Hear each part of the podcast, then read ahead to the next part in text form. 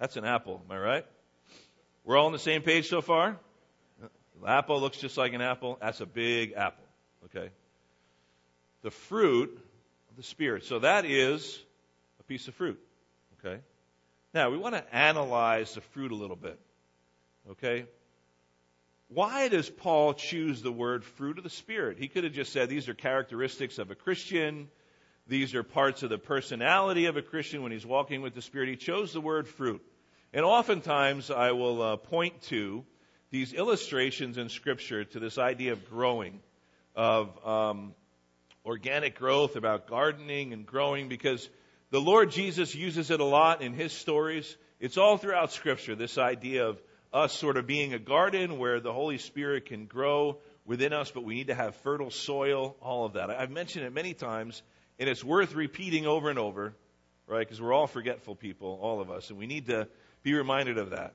But if we're going to learn and to grow and serve, then we need to kind of keep that illustration in mind. But here is a piece of fruit. Now, why would he choose fruit?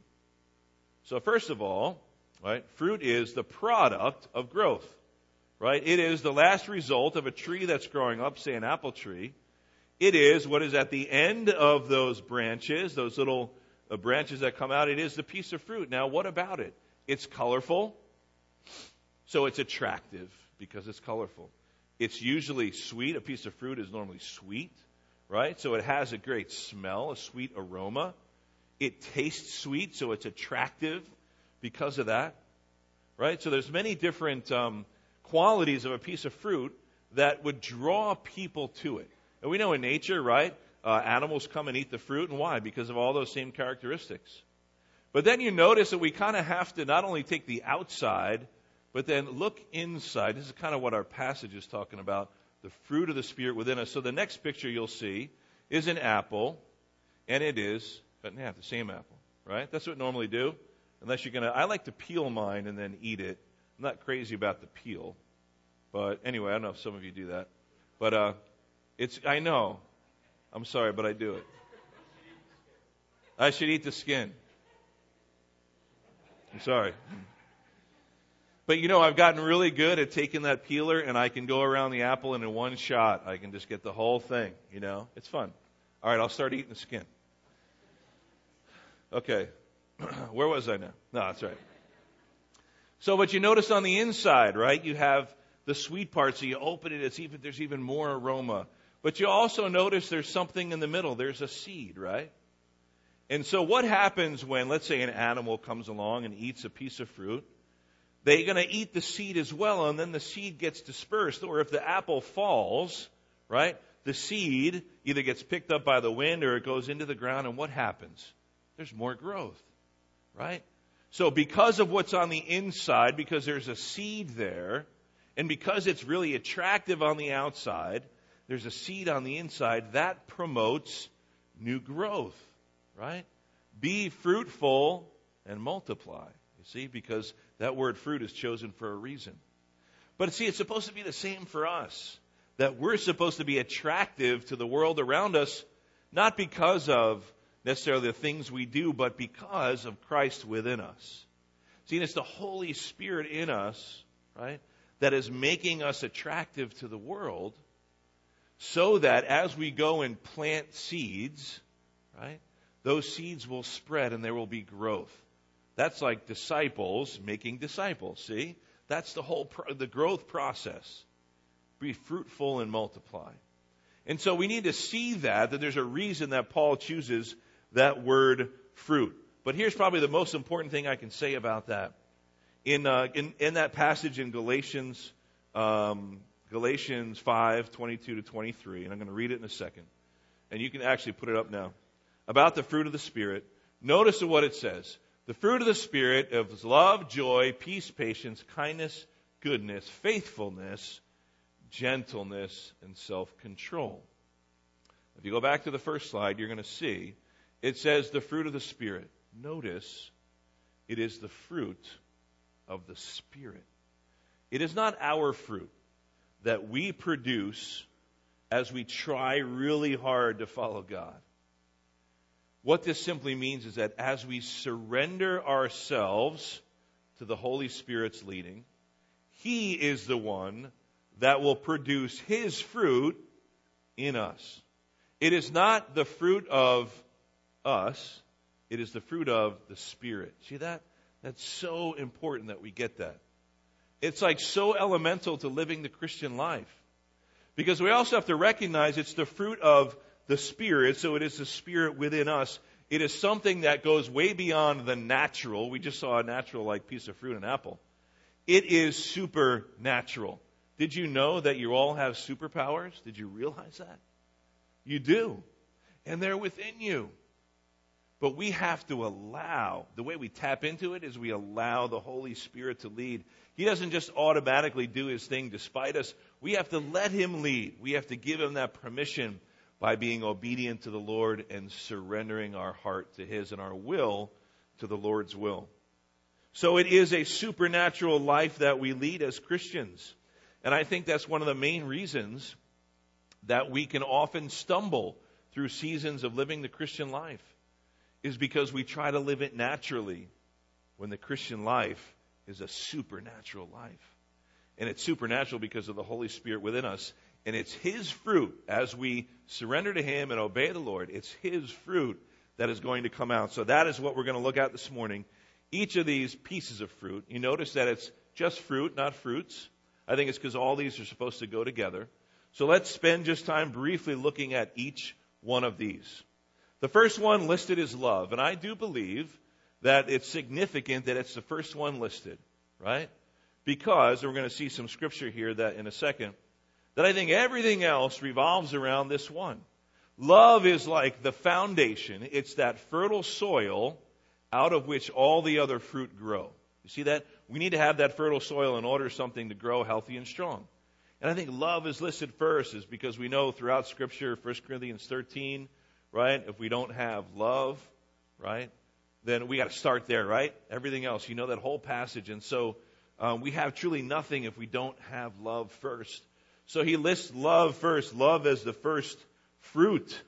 We know Jesus Christ is um, is um, is uh, the first fruit, right? And he is explained that way in Scripture.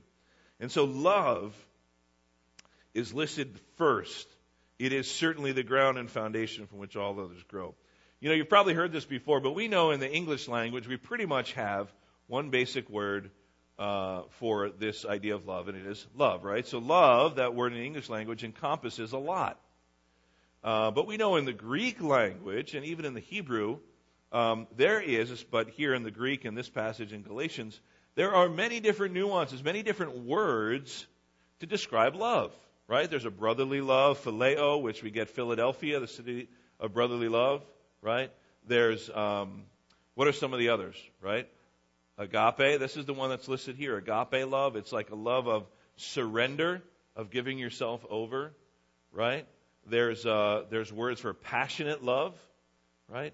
There's different words, see, in the Greek language um, to express different kinds of love. And so it's important we realize that. And so as we read this passage, the fruit of the Spirit is love. The word that's used there is the word for agape love, that kind of love, which really is all about um, giving yourself over. It's about surrendering. It's about this idea of it's not about you, it's about the other. You see, it's that complete surrender of yourself. And so that's why he lists that here, because the fruit of the Spirit is love, that if we're walking by the Spirit, we are going to show love.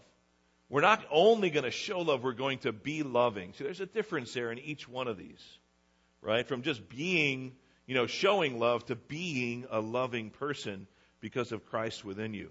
Let's look at um, three, um, three verses of Scripture quickly. These are all in First John. So if you want to open up, it'll be in there. Just one chapter after the other, just one verse in each chapter. Uh, a great book to look at um, if you want to study this idea of love uh, in Scripture. But look at First John. They'll be up on the screen for you. First John three eleven says this. First John three eleven. For this is the message that you have heard from the beginning, that we should love one another. That's the whole message. Loving one another. Now, if you look um, at chapter 4, verse 8, it says this Anyone who does not love does not know God, because God is love. So God not only loves or teaches us how to love, He is love. It is His nature and His being. And then also 1 John 5, the next chapter, verse 3, 5 3. For this is the love of God that we keep His commandments, and His commandments are not burdensome. So, how do we show love to God? We keep His commandments. What does the Lord Jesus teach us? If we love Him, we will obey Him. So, love is listed first. It is that first fruit, the foundation, right? The soil through which all the others grow. Some good verses to, to, uh, to go along with it. So let's move on because we want to cover all nine of these. So first he lists love and he says the fruit of the Spirit is love and joy. The next one is listed as joy. Now, this can often get um, confused with happiness, and I think most of us would understand the difference that um, happiness tends to be circumstantial, but joy is not. True joy, joy within us, because of the Spirit, because God living within us, joy is not based on our circumstances. We can be going through a storm of life, but still have true and inner joy because of the Lord. There's two events uh, in uh, in the life of a person that I think uh, really come to mind for me, at least when I think of joy, and that would be weddings and Christmas. Right? What happens at Christmas? There's a lot of joy there because there's gifts given. Yes, you're happy, but there's joy because you know there's a gift given. You didn't even deserve it or earn it. Right? We use that a lot as a picture of the gospel of Christmas. We give gifts um, representing the greatest gift ever given to us, and that is in the person of Jesus Christ, a free gift that we just need to reach out and to, and to accept and to say thank you for, but not something that we earned. But it's great joy at Christmas. You remember a special present maybe that you got that was just, you know, you were just overcome with joy? You know, I remember getting my first um, uh, my first uh, train set. It was one of those where you know, put it on, it goes all the way around, it glows in the dark. I just remember, that amazing you just have these vivid memories? I just remember seeing it there. I just couldn't believe it. You know, I love um, that movie, The Christmas Story, that you see every year, you know, with Ralphie, right?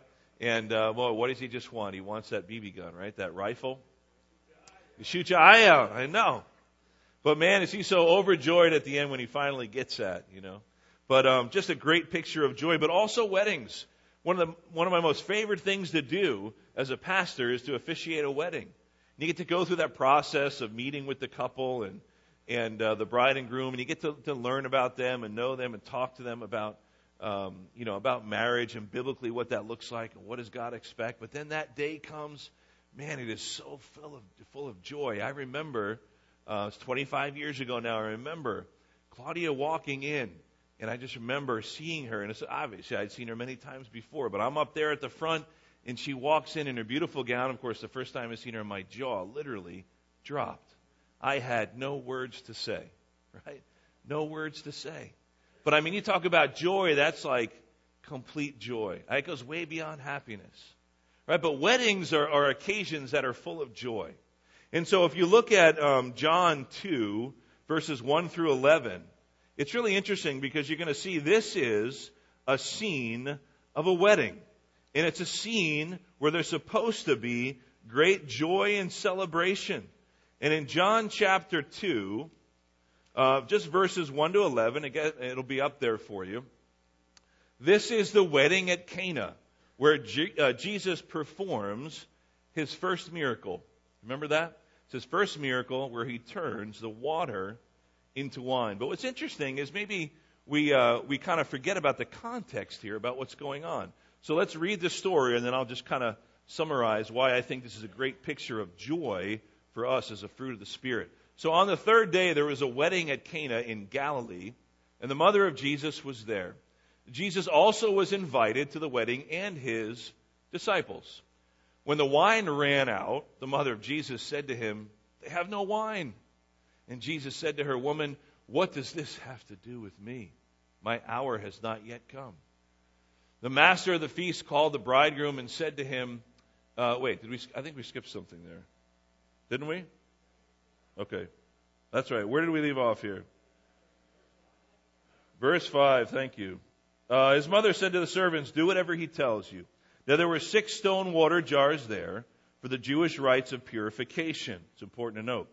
Each holding 20 or 30 gallons. Jesus said to the servants, Fill the jars with water. And they filled them up to the brim.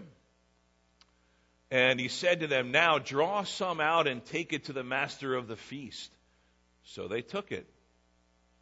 When the master of the feast tasted the water, uh, now had become wine and did not know where it came from, though the servants who had drawn the water knew, the master of the feast, he called the bridegroom and he said to him, Everyone serves the good wine first, and then when the people have drunk freely, then the poor wine, but you have kept the good wine until now. This, the first of his signs, Jesus did at Cana in Galilee and manifested his glory, and his disciples believed in him. It's really cool, uh, this story, because Jesus even tries to tell his mother and says, It's not time yet for me to sort of, you know, let the world know who I am. It wasn't time yet. But why was his mother pleading? So you have to understand, weddings back in Jesus' day, they would normally last at least a week. There was a lot of food and celebration. The family provided that. There was really no honeymoon. The, the bride and groom and the family kind of opened their home and people would come and go all week. How would you like to have that happen? People just coming and going. People from the town you hardly even know. I don't like that guy. And he's coming into your house, you know, drinking all your wine, eating all your food, but that's the way it worked. And here they ran out of wine. Man, that is, that's like a, a social no-no. You know, you're just running out of wine. So she's like desperate Jesus, you know, asking her son, we've run out of wine. That means there's going to be a lot less joy at the feast. Now, we also know back then, most likely the wine wasn't as strong as it is today, and um, it took a lot more for people to get drunk. But it was just, you know, it was it was more of the celebration. It's like, of course, it was much more common to drink wine, so they needed the wine there. And so Jesus does perform the miracle, but look at the, look at what he does, right? He represents joy. Jesus brings the joy to the party. Because oftentimes in Scripture, wine is used to symbolize joy. It really is. And so he knows he's going to, um, to perform this miracle. He doesn't only uh, change the water into just like a table wine, it's the choicest wine. It's the $100 a bottle wine, right? And the master of the house, like, I can't believe you, you did this. You saved the best line the best wine until last. And, but Jesus did that. He is the best for us. But look at also this. Those big barrels were used for water. It says for ceremonial cleaning. Right? So the Jews would have this as a big part of their lives is that they would use the water to wash up. It's a big part of their ceremonial life. But look at the symbolism there that Jesus turns that water that they thought was cleansing them and making them right before God, he turns it into wine which represents his life, his blood. That blood now, right, cleanses us from all our sins. Isn't that awesome? But that is true joy. Of course, joy in the gospel, knowing what Christ did. In just a little while after the message, we're going to have this time of remembrance, the Lord's table, and we will take bread and we will take the cup. And Jesus says, This cup represents the new covenant in my blood. So Jesus brings joy to the party. Uh, number three, peace. So it's love, joy, it's peace. I have shared many times my story of struggle with peace. Um, when I struggled with um, and struggle with depression and anxiety, and I'll share my story again sometime soon, but I've shared it many times, and you know, um, going back 15, 16 years, just dealing with the severe depression, and anxiety, and I know many of you I've talked to uh, struggle with that as well, or have people that are close to you. I mean, it, it, it's just so prevalent in the churches. We need to be able to talk about it because you know what? There is true peace in Christ, but oftentimes if we're dealing with those kind of struggles, that we can just lose that focus and perspective on peace. And I remember all I could do in, in my, my illnesses and struggle was to get peace was to recite the Word of God. that is what really brought me peace. When nothing else that normally would be able to calm me down or bring me a true peace, it was the Word of God.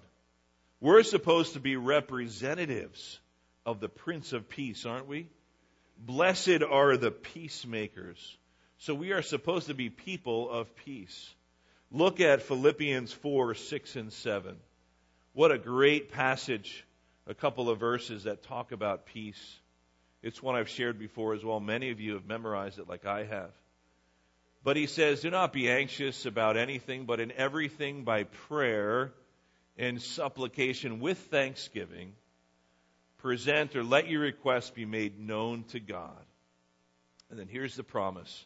If you do that, if you just pray with thanksgiving, the peace of God, which transcends or surpasses all understanding, will guard your heart and mind in Christ Jesus. It's a promise of peace if we simply come before the Lord and let Him know what's on our heart. And we do it with joy and thanksgiving, recognizing what He's already given us. We'll be blessed with that peace. A peace we truly won't even be able to understand, a, a, that people in the world won't be able to understand. And they'll ask you, How do you have such peace in the time of a storm? You say, It's a supernatural peace, right? How about patience? Love, joy, peace, and patience. You know, I saw a bumper sticker once that said, I have no time for patience. right? It's kind of like the motto in our society, right? I have no time for patience, right? But it, it means um, it means being long suffering, long tempered. It means that you know you understand the severity of a situation and you have the maybe the right to be angry and frustrated, but you hold that back. Uh, kind of goes along with self control, but it's about being long tempered. Uh, in our society, we might say, you know, just chill, calm down, relax, right? Chill out. We have all these great words for that. Just, you know, you know, just calm down, you know. But um, uh, it's um, it's really kind of we might say keeping your head in, tr- in trying situations. It's about being uh, patient and waiting on the Lord. It's uh, when we are patient, we leave room for God to do His thing. Because when we act out of impatience, right, then we're kind of doing our own thing, right, and we're taking control of the situation at, um, as uh, we should be letting the Lord do his thing. So James 5, 7 through 11 is a great passage on patience. You should mark that down in your notes. It's up here for us. Here's what it says in James. We went through this book, so you might remember it when we went over it. Be patient, therefore, brothers, until the coming of the Lord. And he gives an example. See how the farmer waits for the precious fruit? There's that word again. Precious fruit of the earth, being patient about it until it receives the early and the late rains. You also be patient. Establish your hearts, for the coming of the Lord is at hand. Right? Do not grumble against one another, brothers, so that you may not be judged. Behold, the judge is standing at the door.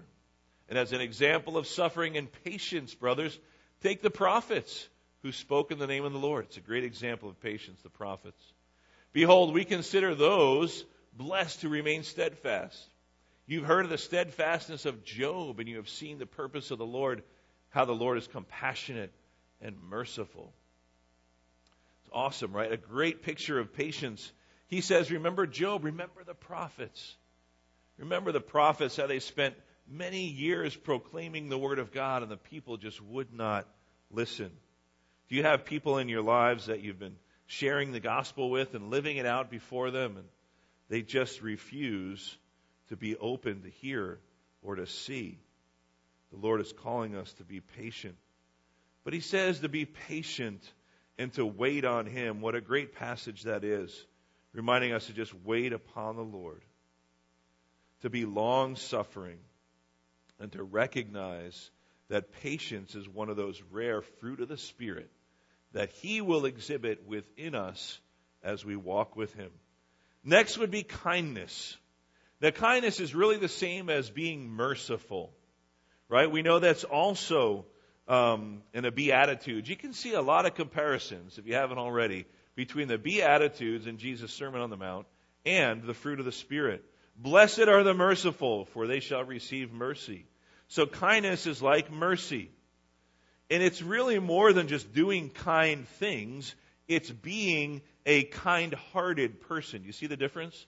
Because I think we can do kind things with the wrong heart attitude. But being kind has a lot to do with the attitude of the heart and our intentions. Look at Mark chapter 10. Mark chapter 10, it'll be up there for you. Just a great uh, story of the rich man. I think many of us are familiar with that story, but we see what, um, what he says in Mark 10 about the rich man. I just want to read verses 17 to 27, just the, the, um, just the, to get the gist of that story. It says, uh, as he was setting out on his journey, a man ran up and knelt before him. This is Jesus, of course, and asked him, Good teacher, what must I do to inherit eternal life? And Jesus said to him, uh, I think I skipped over, didn't I? I did, I'm sorry. All right, let's backtrack. Kindness, kindness. I was looking at that, I'm just like, no, that's for goodness. Um, I want to look at Psalm 23. How about that? That's better. We're talking about kindness. You know, it's interesting as you look at, um, if you look for that, Psalm 23. I was getting so excited about goodness, I skipped right over it. Uh, Psalm 23, right? Many of us, we can um, recite this, but what a great picture of kindness. The kind hearted God, uh, pictured as a shepherd. A shepherd is pictured in Scripture as being kind to the sheep. We know Jesus is called the Good Shepherd to us because he guides us, he cares for us, he takes care of us. Did you know that um, you know, when we talk about, unfortunately, when people we know have cancer, right? We talk about is, uh, let's if they have a tumor, is it benign or malignant? Well, this word for kindness actually has within that, uh, within the root meaning and root word, this idea of benignity or being benign. Which, when we talk about in a cancerous tumor, it means that it is friendly, meaning that it is there, but it is not causing harm, as opposed to malignant, which means from that word malign or to speak ill against or to do harm to. So this word is the opposite of malignance or to malign. It is kindness. It is being um, kind-hearted. So look at Psalm 23. The Lord is my shepherd; I shall not want. He makes me to lie down in green pastures. He leads me beside still waters. He restores my soul. He leads me in paths of righteousness for his name's sake. Even though I walk through the valley of the shadow of death, I will fear no evil. For you are with me, your rod and your staff, they comfort me. You prepare a table before me in the presence of mine enemies. You anoint my head with oil, my cup overflows. Surely goodness and mercy shall follow me all the days of my life, and I shall dwell in the house of the Lord forever. Right? Probably the most popular psalm but what a great picture of a kind hearted shepherd. We know Jesus is our shepherd, and he teaches us through his Spirit how to be kind and how to have a kind heart like his. Let's move on. Goodness. Here we are now. Goodness, it means being righteous or upright. It means doing the right thing for the right reason. This is also an attitude of the heart. It has to do with our intentions. Now we can look at Mark 10 and the story of the rich man, because here is a man who approaches Jesus, right? And, uh, you know, we know the story. He approaches Jesus and asks him a very important question. And it says this in this story it says, As he was setting out on his journey, a man ran up and knelt before him. This is the rich man, and asked Jesus, he says, Good teacher, what must I do to inherit eternal life? Jesus said to him, Why do you call me good? No one is good except God alone. You know the commandments do not murder, do not commit adultery, do not steal, do not bear false witness, do not defraud, honor your father and mother. You know all these things. And he said to him, Teacher, all of these I have kept even from my youth. And Jesus, looking at him, loved him and said to him, You lack one thing. Go sell all that you have and give to the poor, then you will have treasure in heaven. Then come and follow me disheartened by the saying. He went away sorrowful, for he had great possessions. Jesus looked around and said to his disciples, how difficult it will be for those who have wealth to enter the kingdom of God. And the disciples were amazed at his words, but Jesus said to them again, Children, how difficult it is to enter the kingdom of God. It is easier for a camel to go through the eye of a needle than for a rich person to enter the kingdom of God. And they were exceedingly astonished and said to him, Then who can be saved? Look at his answer. Jesus said to them, With man it is impossible, but not with God. For all things are possible with God. Here's why I chose that. Because the rich man was trying to be good on his own, wasn't he? By keeping all the commandments. But Jesus said to him, Okay, you did all that. Now go sell everything you have, everything that you gain because of your goodness, and come follow me. We have to notice that. He doesn't only say, sell everything you have, get rid of it, lay it all aside. He says, come follow me. Because that is where we get the goodness. Basically, Jesus is saying, you cannot be good on your own. It only comes from God. So he says, with man, it is impossible. Yes, it's impossible to be good apart from God within you. Because he says, with God, all things are possible. Faithfulness. Faithfulness is really integrity. It's about believing and trusting. You know, in Ephesians 6, we don't have to go there, but you know, in Ephesians 6, there's that famous passage about um, the armor of God. And you remember what the shield is? It is the shield of faith. You know, what's interesting is that uh, in the Roman times, their shield was really the most common shield was much more than just a shield you would see about this big. I have one in my office on the wall and it's about this big. You know, normally we would think of a Roman soldier holding a shield and a sword. But the most common kind of shield that they had was about the size of a door. It was maybe four to six feet high, right? And they would carry that around. And they would still have their, their sword, but they would carry that around because why? It would cover them completely. Because the shield of faith, you see, faith is the first line of defense and it covers you completely. Maybe you've seen this depicted in movies, but oftentimes the soldiers, if they were under attack, they would get together and they would hunker down like in a circle. They would put all their shields up, right, all around a circle, and it would be impenetrable because those shields were huge. Maybe just as tall as they were. Because faith is that first line of defense, right? And it defends us, the faith does, against things like doubt and things like fear. And we know that we cannot please God without this faith. So, of course, we're going to look at Hebrews 11. Now, it's a long passage, it's the whole chapter, all right? So, if you just want to mark it down, it's not going to be up on the screen for you because it's too much to go over. But I just want to skip through a, a few um, verses from Hebrews 11. You can certainly turn to it if you want.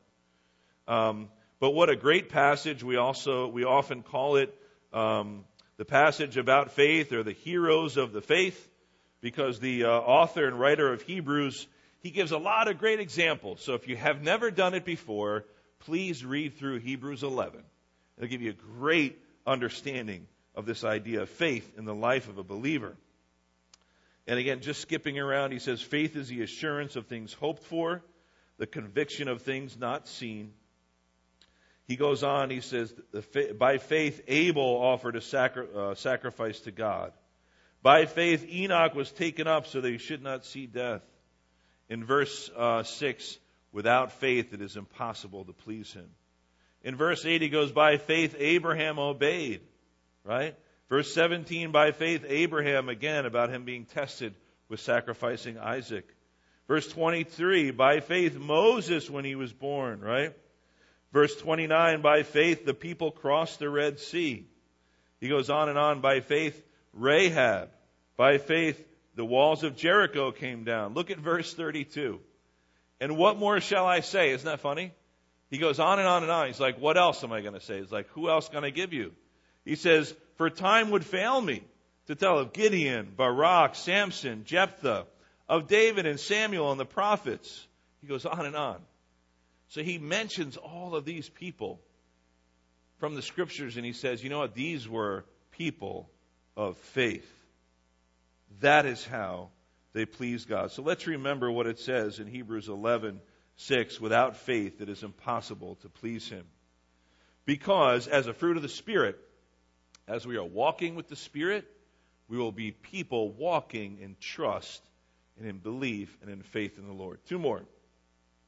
Gentleness and self control. I'll do these together. We're running out of time because we, uh, we still want this to uh, remember the Lord's table together. But here's gentleness and self control. The important thing to remember about gentleness as the fruit of the Spirit is that it really is the same as humility. The words pretty much mean the same thing. So, gentleness in your notes, you can mark down humility in capital letters there. I, you know, I, I talk about humility a lot because, man, what a key it is to living the Christian life is to remaining humble. You can solve your, you can, you can save yourself a lot of problems if you were to just act more humbly. If we were to just be humble before God and before others, recognizing that He is God and we are not, and we are not to sit in judgment of other people, but we are to act humbly, thinking other of others first before ourselves. Okay? And of course, a great passage. I'll read a part of it from Philippians chapter 2, verses 1 through 11. This is the perfect passage, I think, to look at um, Christ's example of humility. If there is any encouragement in Christ, any comfort from love, any participation in the Spirit, any affection and sympathy, complete my joy by being of the same mind, having the same love, being in full accord and of one mind.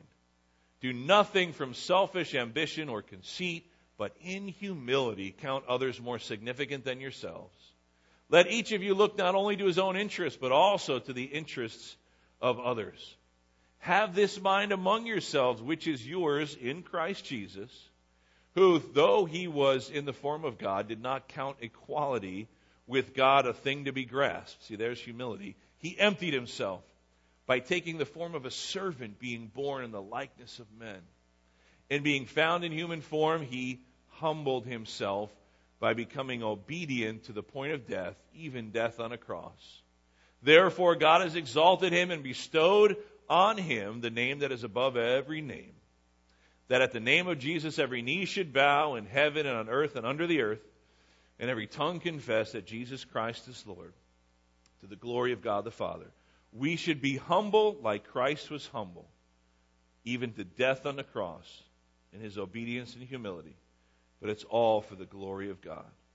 So let's remember when it says a fruit of the Spirit is gentleness, it means that we are to approach people and approach our God with humility. And finally, self control, perhaps the most difficult fruit to allow the Holy Spirit to uh, bear in us. I think of somebody like Samson. We won't read all about his life, but Samson was um, noted to be, you know, one of the strongest men ever to have lived. But he also, in all, for all of his physical strength, was a man in many ways who lacked self-control, right? He gave in to his impulses and his desires. You know, when you go into the food store and they have the gum and the candy and those wonderful magazines with all those great pictures on them and and all those true stories about the aliens visiting Hollywood and all that stuff, right? And you know, there's what are those called? They're called impulse items, right? That's what they're called. And of course, the people that run the store, they put them there for a reason. They know where everything is laid out in the store for a reason. The milk and the eggs are in the way back corner, so you have to walk through the whole store to get them. Am I right? But of course, these impulse items are right there because you're waiting online, right? And the more that you look at that magazine, you're like, yeah, I should probably buy this. Or the more that, no? You guys don't do that? Okay, good. Good. All right. Or you see that candy bar there. Then, then I see a lot of heads on it, right? And you're looking like, yeah, I'm hungry. You got a whole basket full of food. I need that Milky Way. You know? Yeah, I need that. I'll take that. It's there for a reason. It's that impulse, right? It's to, um, it's to really get at your base desires. And that's unfortunately what did in somebody like Samson. But you know, when we talk about self-control, having self control really comes from a position of strength, like knowing that you're in a position of power, but yet you choose not to give into those desires. Like you, you have that ability to withhold and to hold back. And we know that's such a big part of living the Christian life, isn't it? Maybe there's a reason he starts with love and then he ends with self control and self control. It's kind of like you're reading through that, yes, love and joy and peace I got and self control. Oh man. But the important thing to remember, of course, is that it is the fruit of the Spirit, and it is not our fruit. That's the most important thing. Because we have to allow the Holy Spirit, who inhabits the hearts of believers, to lead and to guide us. And our job there simply is to let Him. We do that by prayer. We do that by reading God's Word, learning more about Him, the, and, and what he, he gives to us, those supernatural powers, because we cannot live that victorious Christian life that we seek in this natural world, in a natural way. Because when we are, uh, when we become believers in Christ and followers of Him, we become Christians, we are made supernatural, right? Our spirits are made new. We have these supernatural powers through the Spirit, and these fruit are the evidence of the Spirit living within us love, joy, peace, patience, kindness, goodness, faithfulness, gentleness, self control. Let's pray. Father, thank you for um, the way that you bless us, the way that you uh, watch over us. We thank you, God, for the blessing of your word this morning, that we can be reminded of what it means uh, to be fruitful, to multiply, that we would be attractive, that we would be um, good representatives of you in this world, that the world would see us and know us and know that there's something different because we because we have this fruit that we are exhibiting. Lord, help us to grow. Grow us through your spirit. Help us to grow healthy and mature in your word and in our walk with you.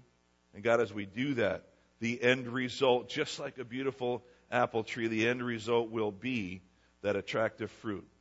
And God, that then that seed that we plant, that seed that we plant would then go far and wide.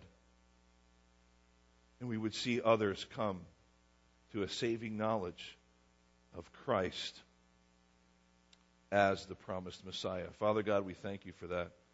And as we take this time now, in our closing moments, to just remember what you have done for us, we are reminded as we take the bread, as we take the cup, we are doing this in remembrance of you, Jesus, our Savior, that you gave yourself up for us. So, God, bless us now in these moments as we remember this. Help us to take it to heart what it means that you came and died on our behalf. In your name we pray. Amen.